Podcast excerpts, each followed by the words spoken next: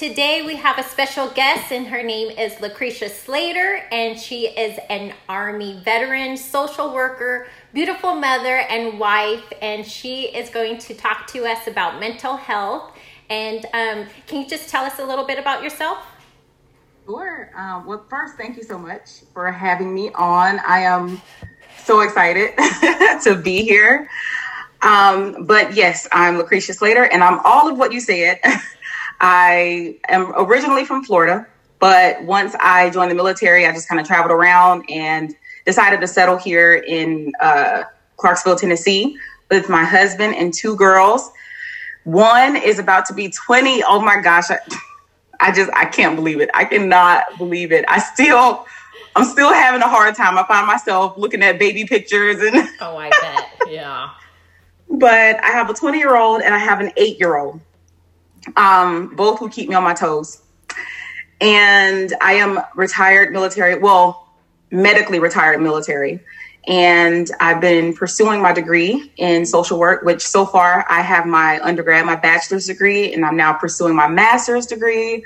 And I want to specialize. What a great achievement. Wow. you. Thank you. It took long enough. It took long enough, but I got it.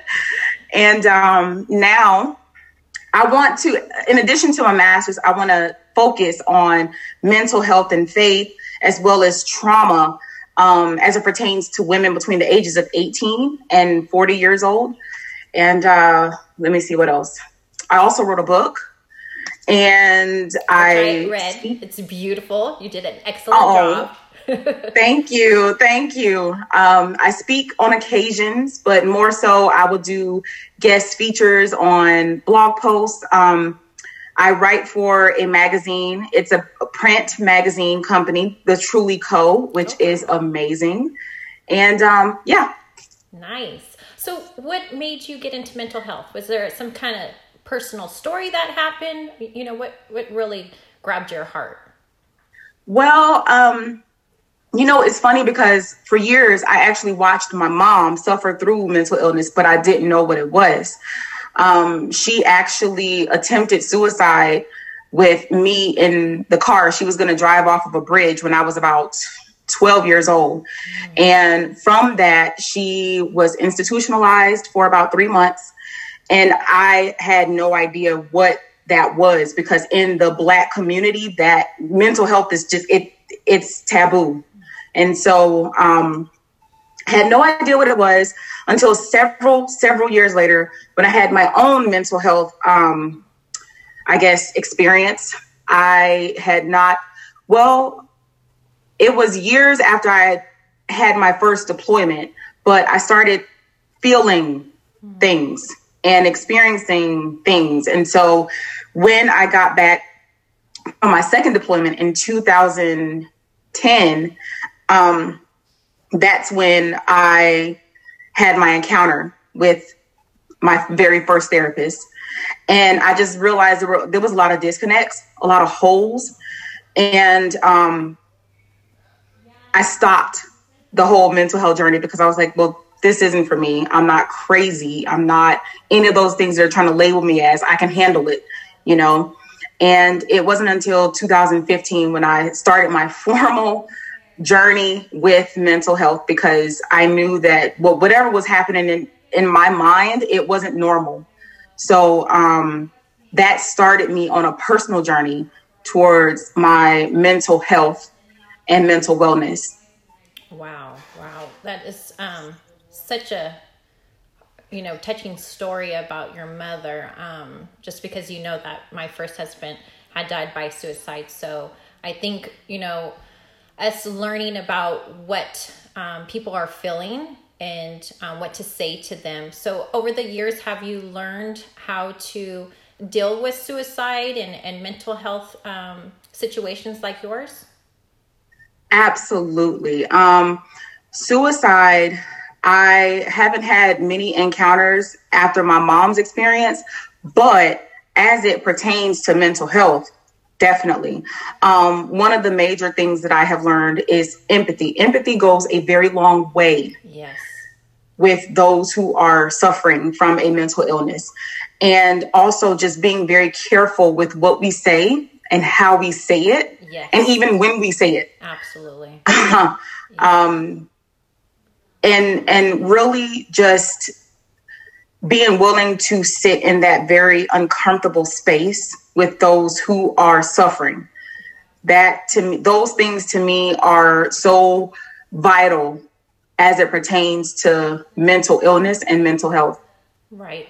So when you were describing that you were having feelings i think a lot of times people don't realize that it, is their mental health that's at stake because they don't really know how to express it. When you were saying your feelings what does that feel like just so the listeners you know if they're dealing with something and they don't know what that is um, can you kind of describe what that feels like? Yeah, sure. Um, well, the thing about it is, at one point, all of us have uh, those dark feelings. You know, all of us, we get low. You know, we get low in our emotions and we get sad and, you know, we just feel very discouraged. But the difference between getting sad and being discouraged is getting out of it. You know, for those who, because I, um, I was diagnosed with moderate depression, PTSD, and anxiety disorder. And so the difference is when you get into those emotions, the sadness and the discouragement, but you can't get out. So there were several times when um, my husband, I like to use this uh, metaphor, I guess, there's several times where he had to kind of peel me off the couch with a spatula, you know, or there was just something that he had to do to, to kind of get me out of it. And sometimes that didn't even work. So I think the biggest, um, if we had to add descriptors to these feelings, is that you feel like you are in a dark place and you cannot get out. You feel stuck, you feel isolated, you feel um, just like everything is caving in on you. And to add on top of that, to a degree, you don't even want to get out. Mm. It, you just want to stay there because it's like it's too much to try to fight to get out anyway. So I might as well just stay here. Okay. And so for your journey, what do you recommend since you've gone through these situations? What do you recommend if someone was feeling that way? One of the biggest things I recommend is to talk about it. Isolation um, isolation is a very big enemy when it comes to mental illness because as much as is being talked about now it is still so taboo and it, and it makes people feel uncomfortable because the thing is a lot of people are fixers. They want to try to fix a situation quickly or they may have good intentions but just say the wrong things you know so they won't say anything at all. But if someone is wrestling with a mental illness the best thing you could do at a baseline level is share that. Share that with someone who is healthy, who you trust, and um, just get honest. Get honest and, and let people know where you are in your your mental space. That's at a baseline level. That is such a great uh, way that you just put it. I mean, I'm just speechless because that's exactly what the campaign Ask and Prevent. It's asking, but I love that you're tapping into okay, if you're dealing with it, go to someone that you trust. Go to someone and tell them how you're feeling. And sometimes those people still do not know how to handle it. So don't give up even then. Um, so right. with that being said, you know that I started um, a nonprofit, Hope Gatekeepers. Yes. And so where do you think um, America as a whole is um, has leaks we're you know we have other organizations that have been around for generations and um, it seems like it's still rising in suicide rates and mental illnesses. Where do you think there's leaks? Where, where do you find that there's problems? Well from well first congratulations. I am so happy for you. Thank you. Um, but i really believe from the research that i've been doing um, there's a huge disconnect between the low income community, the low income population, and mental health. Um, I also see leaks or, um, yeah, I see leaks between like the church and mental health also. You know, I know that sometimes that doesn't sit well with people because a lot of people are professing believers, Christians, and the last thing they want to hear is that there's a disconnect between mental health and the church. Um, but I also think there is a very big disparity between certain racial ethnic groups and mental health also. Um, I do believe we've come a long way with mental health and talking about it and advocacy and organizations. But I think that when we, as Americans, we have to get to the heart of the situation. We have to get to the heart of the origins of mental health as it pertains to certain people groups. Like, for example, I'll use Black people. There's historical trauma that's re- between related between Black Americans and mental health. And so the reason why the numbers are so off putting, when you look at statistics, you see that statistics will say that there is a rise in mental health in Black people. But when you look at the number of Black people who are actually utilizing hmm. um, mental health tools and, you know, um, and assistance, you see there's a huge disconnect. And so I think there's a lot of cultural competence that's lacking in the mental health field. And there's a lot of, I, I would venture to say there's still a lot of empathy that's lacking too, because when you look at someone who's low income, right? And you see their life, you see what they, I mean, they have low paying job, they have multiple kids, they may be on government assistance. Now, for those of us who have lived in that, we can understand that is stressful. And poverty is also is is tends to be one of the driving forces towards mental health. So when you look at that, you start to see like this cycle. You know, you start to see this cycle that's forming. And I believe as America, we can do better by addressing those things, those socioeconomic issues, so that people are better educated on the benefits of mental health and they can they have a better chance at getting out of that cycle of poverty. I hope that makes sense. Yes, it, it makes sense. And so, with becoming a social worker, um, how do you think that you're going to implement everything you've learned um, for the community? Where where is that leading you to? Well, um, there there are so many people who are out here um, speaking. So I kind of see me as just joining ranks of those who have already started the groundwork. So as I mentioned earlier, I want to specialize in faith and mental wellness as it concerns the Black community um, because um, I remember probably back 2015 maybe yeah 2014 2015 around the beginning time of, of me actually taking mental health seriously mm-hmm. i thought that i could speak to a couple of ladies in my church about um, some of the things that I was wrestling with and the answers i got were um, your faith is weak excuse me your faith is weak you're not praying enough. That's demonic there's no such thing as mental health or mental illness as a christian I left those conversations feeling worse than when I got into them. And I said, this this, this can't be right. But I left questioning my faith. I left questioning, okay, well, God, is there something wrong with me? Is there something wrong with my faith? And after years of work and years of just wrestling this thing out with God and having conversations with um, other healthy people, I realized there's a disconnect.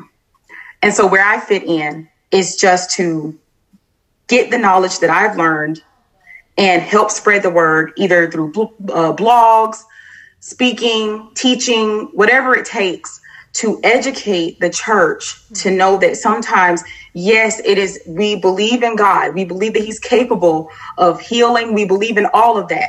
But let's not um, dismiss the fact that some people really wrestle with mental illness and how, and maybe to teach them how to properly handle cases. Right.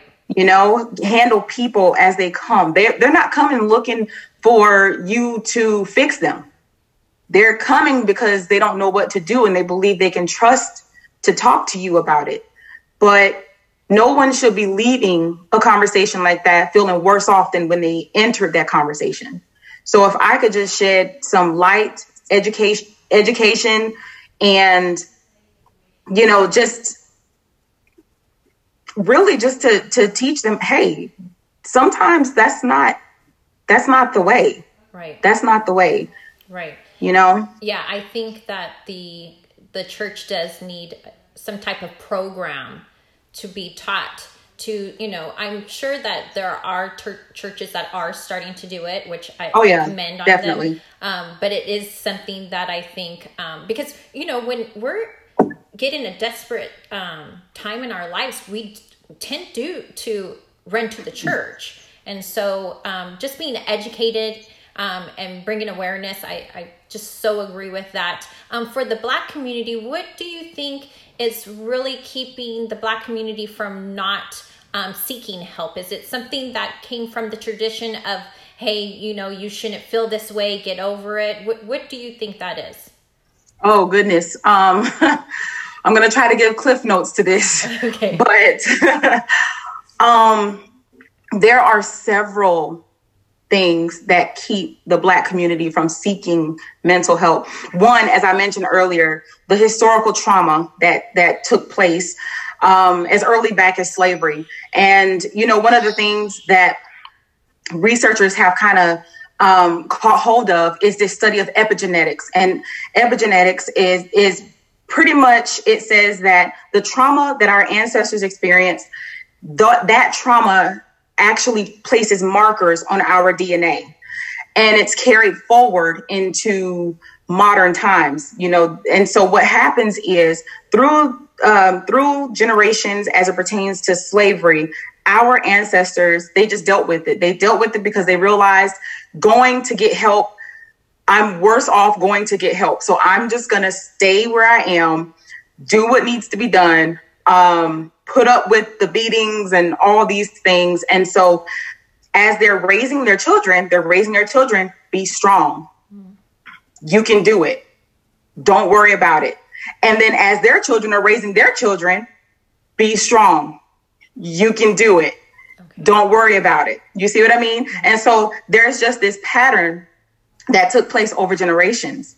And so bringing that forward, people might not have a clue that, oh, well, my ancestors didn't get mental health and this is why I can't get mental health. They might not have a clue of that, but there's genetic evidence that proves that sometimes without people's knowledge. This is why they're responding to something the way they do. Another issue is, like I also mentioned, the low income situation. People, Black people are one of the poorest in America. They can't afford proper insurance. And if they manage to get some sort of insurance, they don't get adequate treatment because of the biases that exist in the medical field.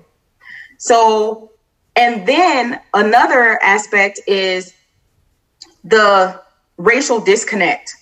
A lot of Black people will see a white counselor and say, What can you do for me? You don't understand my struggle. You don't know what I'm going through. And according to some studies, there's less than 2% of Black psychiatrists, Black therapists in the psychological field. And so trying to find, if you have all those other things in place, you have the money, you have the resources, you have the good coverage, but now you're lacking on trying to find that therapist that looks like you, that can relate to you. The chances of that person seeking out therapy is pretty slim. You know, I, have never even um, thought of that.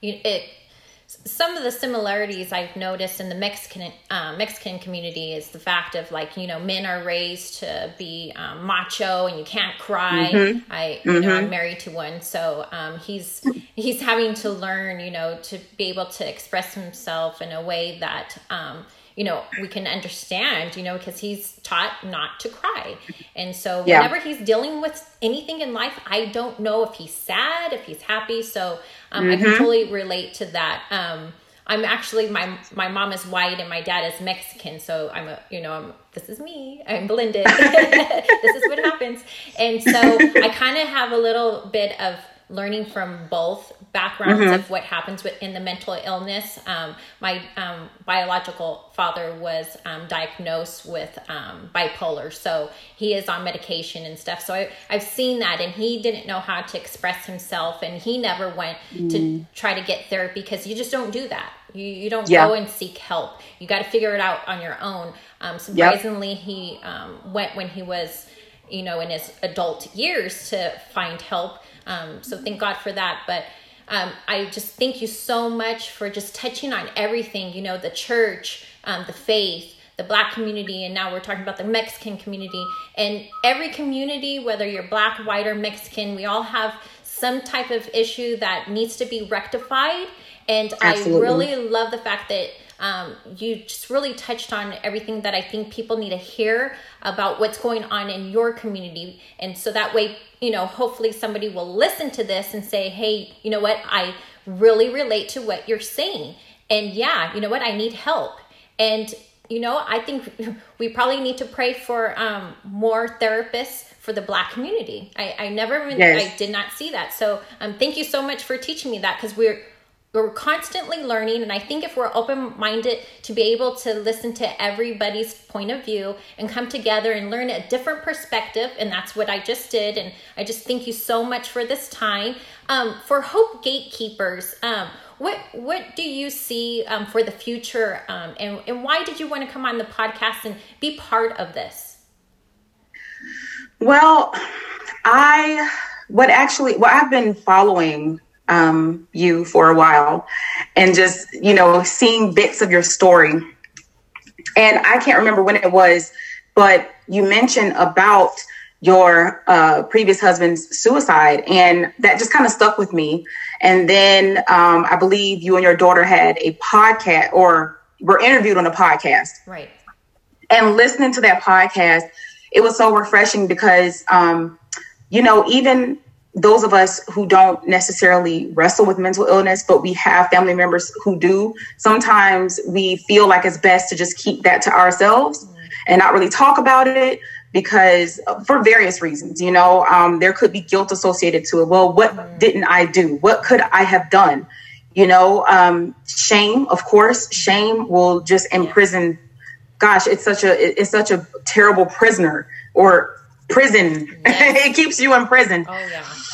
And when I learned that you were working on this project, Hope Gatekeepers, I knew that it would be such a blessing to everyone, but especially, like you mentioned, Mexican Americans, um, anybody really in the Hispanic Latino culture, because we share similarities, like you said, the Black community, but even to the white community, because there is there's an educational element that can be learned from hope gatekeepers. And i believe that um, where i fit in maybe is just to continue the conversation from a black woman's perspective. I love that. You know yes. to shed light on our experiences right and to because I'm all about education. I'm all about education. I'm all about empowering and encouraging. And if I can, like you said, encourage and empower someone who listens to this and maybe motivate them to getting the help they need and to realizing there's nothing wrong with you. You might love Jesus, but you might still need therapy. Right.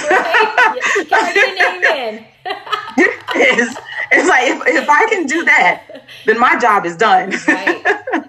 I totally agree with that. Wow. Thank you so much for this time. You have been such a blessing. We thank you so much. Um, and listeners, if you want to learn more about Lucretia Slater and you know her journey, you can find her. You want to give your um, Instagram? Sure. I am Lucretia Slater. Well, Lucretia S. Slater at uh, on Instagram, and I have a website www.lsslater.com and Facebook, I'm also Lucretia S. Slater. And then, what is the title of your book? Broken Narratives Restoration in the Broken Pieces of Our Lives. And I will definitely put all of her information um, on the bottom of this podcast. And we just thank you so much again. And if you have any questions, please don't hesitate to ask questions. We are here. We're here to help, and we just love you all. And you just all take care, and we will see you again. Bye bye. Thank you for having me.